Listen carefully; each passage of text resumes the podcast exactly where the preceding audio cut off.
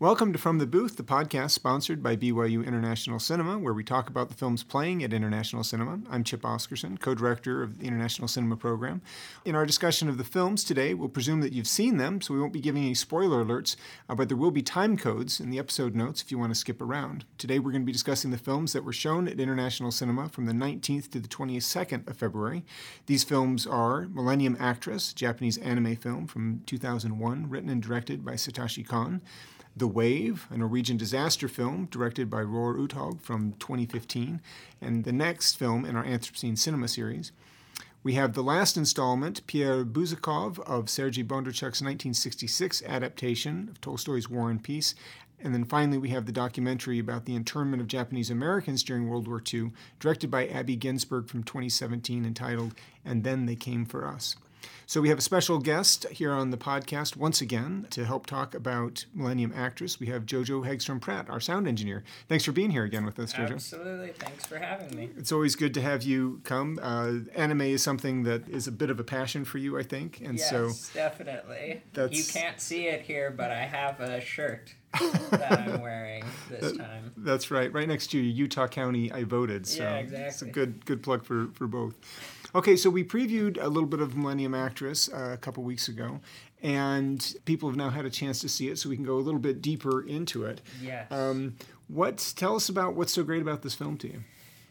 Many things, too many things um, to cover. Let's see. Uh, as I was saying last time, Satoshi Kon is very good at showing different realities or different versions of reality. And in this film, he's really interested, I think, in memory and especially preserving memory and history through the work of this actress's films and her career. You know, you're you're going, you have these two filmmakers who are going and interviewing her. And what's really cool is that as she's describing her, telling her story, we're seeing these snapshots from her films, but they're mirroring her real life experience as she's searching for this mysterious man who left this uh, this key, and she's trying to return the key to him. And it's not always clear what is her story and what is part of the films that she was in. Or even part of what the filmmakers who are coming to do this documentary exactly. supposedly, because they keep showing up in these films as yeah, well in yeah. interesting kinds of ways. Yeah, and it's I think it's it's especially interesting because you have all of these different characters in her life are taking up different roles in the films. You have yeah. Aiko, who's kind of her um, adversary in a in a way. She's positioned opposite her in all of the films.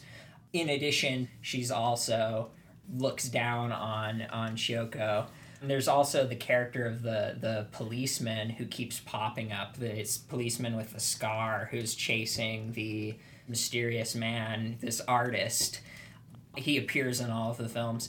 But then you have the filmmakers appearing, Genya and Kyoji, but Genya, even though he was around as a younger version of himself in her real life, he was working at the at the studio. He appears in like he'll take part in the reenactment of the film, even though he wasn't there. But within the the fiction of those films, he's helping her escape in many different problems that she's facing and i think yeah. that's that's this really interesting thing because it's like they're going back and reconstructing what happened but one, one of the things I like about that reconstruction, though, is that it's not a reconstruction that the past kind of exists objectively out there and we can kind of just go latch right. on to it. The, the past is always infused with the present. Oh, right? absolutely. And you're never yeah. able to kind of forget that, that we always see the past through our present moment. And so the all of these meta cinematic moments, right, where, you know, and, and the frame is so confusing here because it's just, the frame is being broken constantly so that you have absolutely no idea what world is is the you know quote unquote real world, right? And that exa- is exactly the point. Even our own present moment you know, just like we view the past through the present, so we view the present through the past, right? Yeah. And so there isn't this kind of clear organization of temporal frames. Mm-hmm. They all get jumbled up together. I mean, it's this really wonderful enactment of a kind of a post you know a postmodern historiography yeah, in, exactly. in that everything is present simultaneously. And very few works of art are able to pull that off because we're so bound in narrative right? That Right. narrative kind of takes place in time and it, it goes across time. This i Yeah, mean it, it throws it all up in the air. But uh, again, I think even though it is this sort of fragmentation in the way that memory works, where we're seeing her memories of her mm-hmm. films and her story combining in really interesting ways, I think it's a lot more straightforward of a narrative than it initially appears to be Yeah. even though there's this this complicated element i think watching it multiple times it's not too complicated. You know, it's not inaccessible. There's Yeah. definitely a through line. that holds it all together Yeah. well it's interesting how you come back to the same moments too um, that you know things get get repeated and and that her, may be her bumping into the the her the artist. Yeah, yeah. The, the, the, these become the things that kind of helps give it a, a different kind of structure too, Right. right. Even though it's not the, the same kind. One one thought that I had towards the end of the film, I, I felt like it was an interesting enactment of of Keats's poem "Ode on a Grecian Urn," right? And so you know, in this poem, uh, it's a romantic poem, of course, from the 1800s, but the you know he's contemplating how beauty eternal youth and beauty are kind of captured on this urn, but it, it comes at the price of being frozen in time, right? That will never, you know, the, the if I remember, the man chasing the woman on the you know on the urn is never he never reaches her, right? It's it's always and that's uh, there's kind of a, a thrill in that, and there's this recognition in in this film as well that it's all about the chase. chase, You know, it's about the play between these things. It's not about ever you know, actually coming together or actually finding the guy or giving the key. And in fact, it might not be about anything, right? Right. That there might not be any meaning to this. It's only the meaning that we've kind of endowed it. Yeah, absolutely. How, how does this film compare to uh, to some of his other films? Because th- this is uh, we're going to be showing Yeah. Tokyo Godfathers later on in the semester. We'll have a chance to get deeper into that. But uh, some of his other films, like Paprika, these are, are quite popular films too. And- Yeah, I think it's really interesting because this is his second film, and I think it really feels connected to his first film, Perfect Blue, in some ways, because in that film, it's about this pop star. She's trying to become an actress, and as she begins to participate in this kind of uh, thriller exploitation drama TV show, she starts to lose her sense of reality. And the fiction, in a similar way to this film, combines with her reality. So she'll be, something will happen that's really t- kind of terrifying. And then she looks over and there's this studio audience in front of her. Huh. So it's this this it didn't actually happen, but maybe it did. Who Yeah. Again, he's really Satoshi Kon's really playing with that. I think Millennium Actress is probably more uh, kind to its characters. um, I don't know. Um, Paprika is interesting because not only is it playing with this sense of reality, but the the unreality, the dreaming world is coming into the real world. They have these this technology that's allowing dreams to manifest in the physical space. And so by the end of the film, the whole world is caught up in this collective dream where all these strange things are happening. There's like you know, giant elephants and, you know, all manner of crazy imaginings wandering around the planet and and different versions of of the characters. There's dreaming dreaming versions and awake versions of these characters. So I think he's really into playing with reality and identity in some really interesting ways. In Perfect Blue, there's two versions of the actress. She begins to do things that she has no memory of and she begins to like follow herself or hmm. see herself in yeah. different places and you know not to spoil anything but that comes back around in the end in the climax in some really interesting ways yeah i find this to be a really interesting way of, of deconstructing our our sense of the stability of the world right? And the way that you know that media and texts they they circulate and um, and really getting at how they help to construct our, our sense of the real. Mm-hmm. You know, that the real does not exist objectively outside ourselves, but is always constituting us and being constituted, you know, by these by these texts.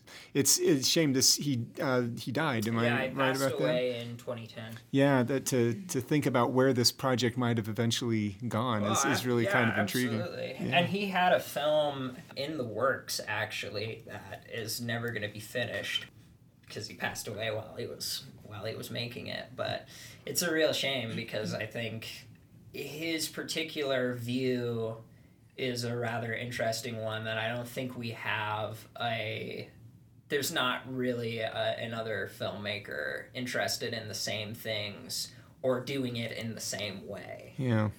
All right. Well, thanks, Jojo, for for being here with us, for sharing your knowledge and your passion. yeah, so both together. Thank you.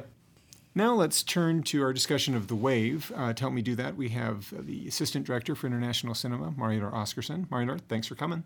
Hi, Chip. You're a regular and have always good, interesting things to say. Tell me a little bit about The Wave. Well, let's start with a conversation that um, we had yesterday with one of our friends. She saw The Wave and she was curious and even saw uh, the sequel called The Earthquake.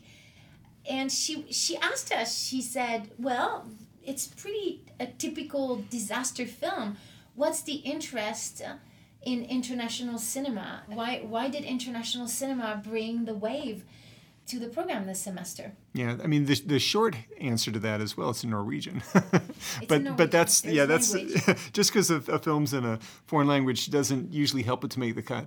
For for me, one of the reasons why I was interested in this showing this particular semester at International Cinema was in the context of the, our Anthropocene cinema series because I think it represents it is it's a fairly typical genre kind of film in that it's about a disaster you know hitting and these disaster films are fairly predictable right? You can you can trace through you know other d- disaster films in recent memory like you know day after tomorrow or you know or even kind of alien you know independence day you know type aliens you know coming to earth and destroying things. They're, they they follow rather predictable sorts of storylines. You know in this one we have a scientist who has an idea. He's kind of a renegade. Nobody wants to believe him. You know he's making this argument but nobody wants to listen and you have corporate interests, I, I, think you could say, or invested interests that kind of keep people from being able to hear what's being said. So in this case, he's talking about the danger that this potential landslide poses to this tourist town, and you know the response is, but you know, what are you going to do? Shut down tourist season right in the middle of, of things? And and what's interesting in this particular film is that it, it, this is a real place that we're talking about. This town really does exist in Norway, and it really does. I think there's like 150 cruise boats that come into port every single year. So this is, you know, it's not in, inconsequential. But of course, then something happens, right? And then it's a timeline, you know, narrative to to solve the problem, to save the people that need to be saved, and you get some spectacular effects you know that come in. You get a post apocalyptic kind of landscape that's shown to us. And then there's a question of what emerges out of all of this. And usually there's some kind of you know rebirth or hope for the future something like that. And hope for the future in this film i mean the family is intact. That's something we could discuss. Like everybody in the family is i mean hurt emotion, emotionally. They have to survive. Uh, they had to do terrible things as well. In the case of the mother she had to in order to save her life and her mm-hmm. son's life. She had to kill someone, drown the man that was stuck with them in the, in that room. So there's a lot of like psychological healing to do, but the family is still intact. This family survived. No, that's exactly right. And for me, I was a little bit perplexed by this, um, especially being a Scandinavian film. So, on the one hand, it's conforming to all these generic kind of requirements. And even the happy ending for Hollywood, you got to have a happy ending. Scandinavia, you don't have to have a happy ending. So, that's definitely a kind of choice that's, that's being made. The the family at the end i think it has to be that way to give us some hope i mean to come back to the other question though about why this at ic i think that it's important to think about this genre and to analyze this genre a little bit about what are some of these assumptions that we're making this distinguishes itself just a little bit from the typical disaster films, I think, in that I think it is trying to work on a couple levels, and not all of them try to do that. And in this case, I think it's pretty obvious how it's wanting to suggest itself as kind of an, an allegory of climate change because it's the same kinds of dynamics, right? The scientists who do the research have the you know the warnings that we don't want to listen to because we have economic interests that keep us from you know from wanting to make the kinds of changes that need to be made. In this case, the the geologist is quitting his job to go work for an oil company and there's these kind of subtle implications that somehow he's he's selling out right? There's a critique of the family not being rooted but being willing to uproot themselves to go to somewhere else right? This kind of mobile you know society that that we we exist in today that keeps us out of touch with the way that things are. Even some of these moral choices that for example that the mother needs to make right? That the man who's you know going to drowned her son, so she drowns him instead, right? That there's we're all kind of complicit, you know, in all of these kinds of things. And I think that all of this is trying to get us to think about these kinds of questions, you know, even more and to, to see a parallel. Norway, of course, is as a country is deeply invested in oil. At the same time that it, it also is investing in alternative energies, that's where Norway has made all of its money is, is from its oil reserves. So this is this is all going on. The happy family at the end. This is, I think, about trying to give us a sense that there is kind of hope. But in some ways, it was the least fulfilling part of the movie to me. Mm. Well, let's see what the sequel brings. the, the sequel, yeah, the sequel. I'm not sure that the sequel um, will make it. is going to make it. It, it sounds um, even more sensational and without this kind of interesting dimension that gets us to think a little bit more broadly about uh, you know issues like climate change. Mm-hmm. Um, I do find it, it interesting that we we have a hard time of imagining climate change for, for what it is. We, we want to fixate instead on these moments of spectacular violence, right? So in this case, it's this giant wave, and you know the special effects are, are well done yeah. here, and and that's one of the reasons to go see the movie, right? Is because of the special effects. But the fact of climate change is it's it's much slower than that, and the effects are much less obvious, right? So here we know that the hillside is weakened, you know the landslide falls into the water and creates the wave there's easy causation right but when you're dealing with climate change a lot of times the, the causation is is complex so that you can't even understand the connection factor. it's not exactly it's not just one factor so you can't see the connection between the things that contribute to, to climate change that are myriad right and mm-hmm. and you know the accumulation of lots of, of small kind of inputs you know that produces these spectacular things in other parts of the world that was it because of climate change or was it just because of you know kind of a freak occurrence of nature? I mean it can be hard to see. You only begin to see it when you see these larger patterns. And so this is one of the problems with a lot of environmental crisis is how do you visualize it? And a lot of times it ends up being visualized metaphorically like with these disaster films. So this is my my answer to you know to our friend who uh, you know who asked the question you know is this you know typical IC things. I say, well, yeah, I think that this we should. Semester, yes, our series. It goes well with the series and and thinking through these kinds of questions, and it's always productive to put films in conversation with each other. I think. Absolutely. Yeah. Well, we had uh, a documentary this week that likewise was thought provoking and, and provocative. And then they came for us about uh, Japanese internment during World War II. We had a great lecture by Brian Roberts from the English department talking a little bit about this. What, what are some of your impressions coming out of this film, Ryder? Well, first of all, I, I have to point out the lecture. I really enjoyed the lecture by uh, Brian Roberts. And he um, touched on something that was very interesting the link between the prisoners of the camp, especially in Utah. He mentioned the camp in Utah in Topaz. Right.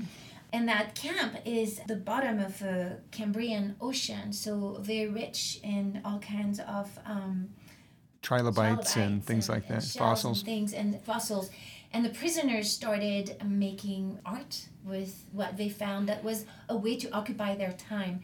And so linking just the time of their imprisonment was which was very long four and a half years i mean mm-hmm. these families left everything or had everything taken from them at kind of Absolutely. rock bottom prices everything was taken away from them and um, they had to occupy their time. It was a very hard trying thing for them to be imprisoned that way as American citizens. That really meant a lot to me. That that lecture.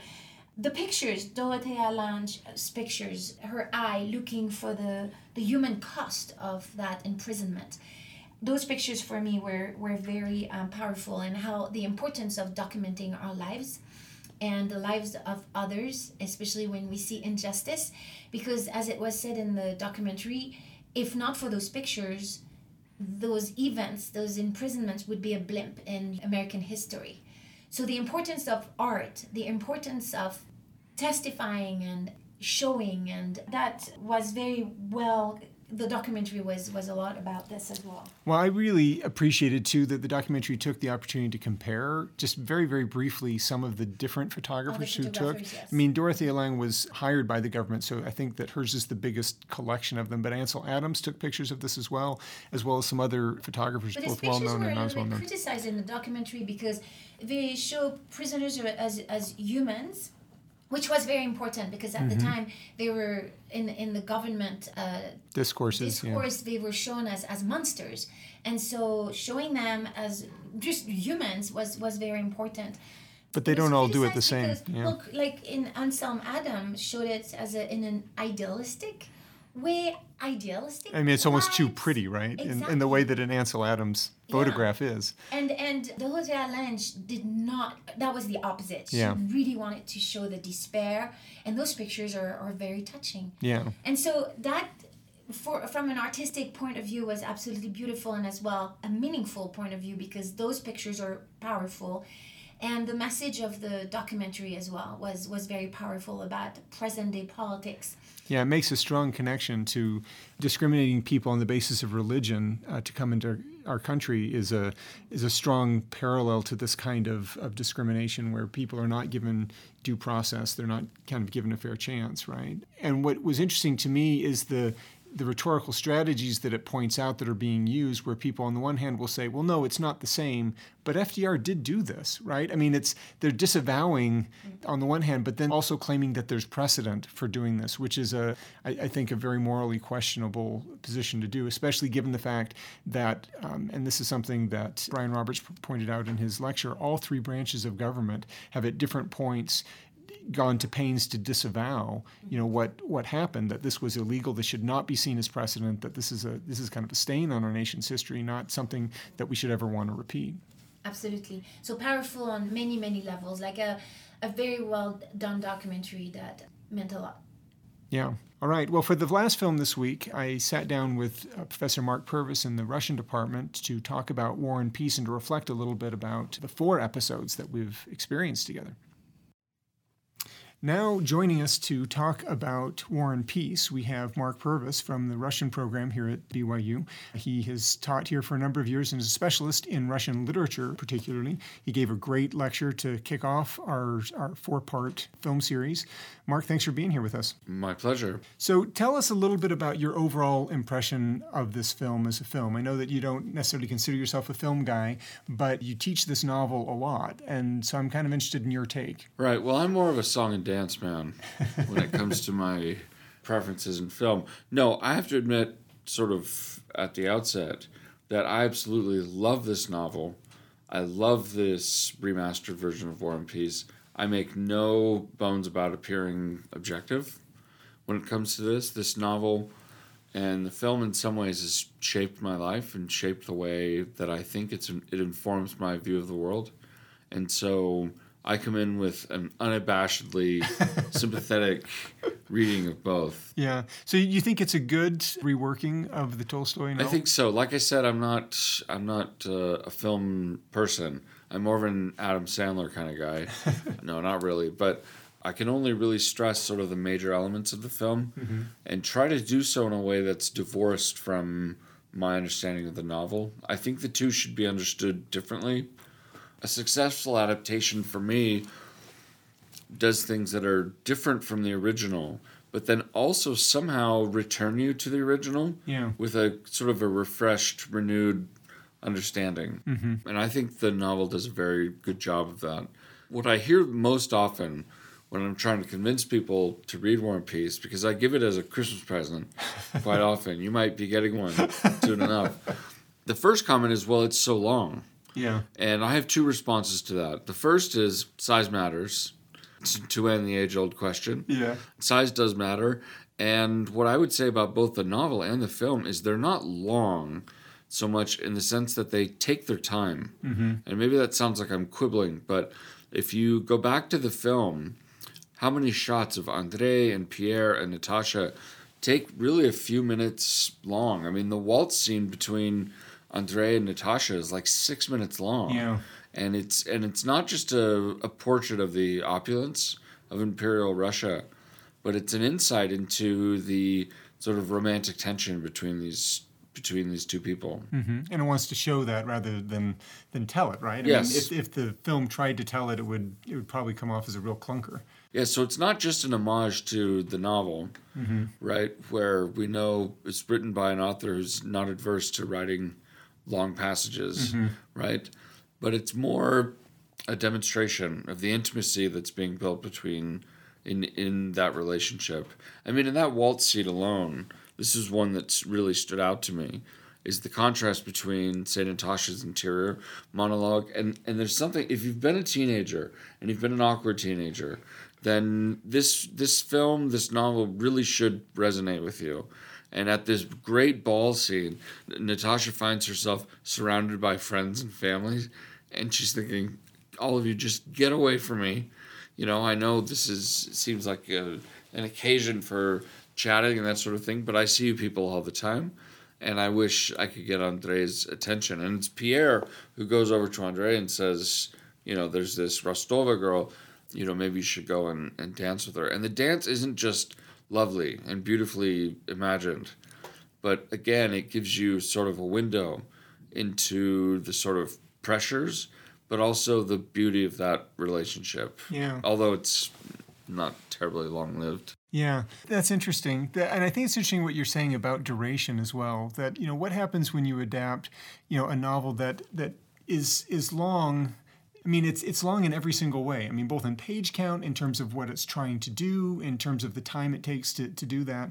And I think one of the the failures of a lot of adaptations to, to cinema is when you try to to replicate that in a two hour movie, right? Yeah. And that's it's nice that they you know that the film takes its time to to expand that out even though i know it cuts out you know lots and lots of you know kind of sub stories and, and things like that from it it you know it, it's i think i had the sense and i'm not as familiar with the novel as you are but that it's strategic in how it does that you still get a sense of that kind of epic Oh, duration yes. right that you're, mean, you're absolutely. being with the characters for The a while. first battle, the Battle of Schöngraben, I think my pronunciation is correct. That's the first sort of witness of how many people were involved in this film. Yeah. The camera pans back. 120,000 extras, Yeah, at least in the Battle of Borodino, which Yeah. was the bigger battle, maybe, it's- but and it's it's an something- incredible number. Yeah, it's something like that. Yeah. And it's quite remarkable when the camera lifts and expands. Yeah. And you see all of these people. Modern viewers, and I have to say that I'm guilty of this as well. My immediate thought was CGI. That's right. That's right. You know, CGI, they're just faking it, right? That sort of thing. But they're not, and it gives it a, a lived texture yeah. that is is uh, quite remarkable. The other thing about length, there was a scholar who said that reading War and Peace, who said that God must have loved.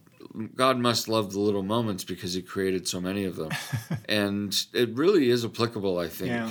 To War and Peace. The extent to which characters sort of step into the screen and then they step out, you know, uh, developing no plot line at all. And really, it's it's the texture of, of experience in real life where people come into our lives and they have, you know, maybe a minor or major impression and then and then they leave. Yeah. And so the film does a I think a very very nice job of capturing the verisimilitude that Tolstoy is going for in in the novel. Yeah. I wanted to ask you about the way that the novel visualizes things, because this is one of the things that in the literature about the film has been pointed out. And I think it, it kind of, in, in watching it, it really foregrounds itself the way that the camera is a subjective camera oftentimes. You're experiencing visually what certain characters are experiencing, and it tries to, to make it not just visual. I mean, there's something actually haptic at, at you know certain times about the, the way that the camera works. Is this a, a strong hallmark of the novel as well, that you, you have this strong visualization from certain perspectives that are kind of parallel to each other? So the tendency in the novel is to begin with this sort of broad idea, mm-hmm. and then to localize it within the experiences of the characters. So let me let me give an example. The film opens, I think, quite beautifully on the clouds and the Mhm. sky, Yeah. and the sky will become an informing source for the experiences of certain characters, namely Nikolai Rostov and Andrei Bolkonsky. It's sort of Andrei's task in the novel to accept that there are forces and influences bigger and maybe better than himself. mm-hmm. And so that's you get a sense of that from the very very beginning. This sort of broad abstract idea, which and Tolstoy's not a fan of abstraction. And he takes this abstract idea and he makes it personal. Yeah. He makes it specific. And so it, it does provide the film a kind of immediacy Yeah. as these events are focalized through the experiences of the main characters. And, and there's a nice juxtaposition, I think, always between, as you're saying, kind of going between these two levels where there's something, th- there's a kind of a greater truth that, that's being expressed, but it's not expressed through kind of definitive statements. No. It's expressed through individual, the, the accumulation of individual characters. And so you go between the sky and you keep returning to that, right? At the Yeah. end of, of every episode and at key moments within the episodes. And then you're, you're literally down on the ground again Yeah. you know, with the characters. So one example of that for me would include when before Andre is going off to war, again for reasons that he can't explain, Yeah. which is a problem. Yeah. It seems like his sister Maria is a very well known scene, placed as an icon, right, and and uh, kisses him, and it's very emotional. However, not for Andre. And he's sort of constantly looking past his sister. And the great line in the novel, and this is captured in the film t- too, is that he was too transfixed on the darkness beyond the door. And it's and it's this very tiny moment, Hmm. but it really sets up it sets in motion the trajectory that Andrei will follow.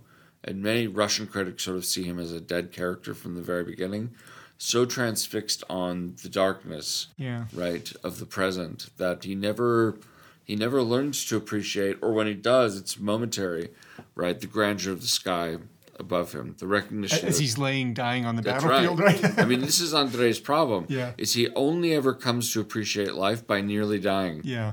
and i think the sky serves as an sort of overarching metaphor for that Yeah. Let me ask you a question, maybe a final question here about Tolstoy. So you have Tolstoy, you have the character of Pierre, and there seems to be some strong parallels here. But then also, insofar that Pierre is played by the director, Yeah. Bondarchuk, there seems to be a connection between these three. yeah interesting i mean it's an ambitious casting choice right to cast Pierre- yourself as, right. the, as the Pierre is a young man as the novel begins, and Bondarchuk looks about 50 Yeah. uh, in, in the play itself. But, you know, he's the director. If Woody Allen can cast himself alongside gorgeous women, right, then Bondarchuk can certainly cast himself in the role of Pierre. Now, what I think... So let me put it like this Tolstoy really wants us to like Pierre. And that's established from the very beginning in both the novel and the film because of this one quality, and it's social awkwardness. And Tolstoy, and this is true throughout his fiction, he favors characters who are socially awkward, who say the wrong thing at the wrong time, right? Who never seem to have sort of a well polished phrase Yeah. you know, holding in advance to be able to. What I mean is, it's not Oscar Wilde. Yeah. It's not Lord Goring in An Ideal Husband, right? With these wonderful sort of phrases prepared in advance. Pierre doesn't know what to say in any context. There's this great line in the novel that says he lacked the ability to enter a room, and and uh, Tolstoy himself felt he was very very self conscious about appearing dumb, appearing like he wasn't academically up to date, and so he had this mix of sort of re- respect and resentment for his contemporaries. Yeah. And I, I feel like he puts that social awkwardness not only in Pierre, but in Natasha as well. And when we meet Natasha, it's her name day celebration. She's running around, right? She's not behaving like a good girl, if Yeah. you will. And it's at that moment where she and Pierre share this dance, this very famous dance where her father, you know, is is, is, is, is dancing ecstatically. So I think the issue is social awkwardness. Yeah. Tolstoy is is placing that in the characters that he really wants us to like. Well, Mark, thank you so much for being here to talk on the podcast, but as well for your, your lecture. No problem. Thank you for joining us today on From the Booth. Our podcast is produced by the International Cinema Program by BYU, supported by the BYU College of Humanities. The hosts and guests of this podcast are solely responsible for the opinions and ideas expressed here, as they do not necessarily represent any official position adopted by the university or its supporting institutions. As always, we thank our sound engineer, Jojo Hegstrom Pratt, not only for being on the show with us today, but as well for helping us to sound great after the fact. Uh, thanks go as well to the BYU Humanities Resource Center for their help and support. Until next week, we hope to see you at International Cinema and 250 the Kimball Tower.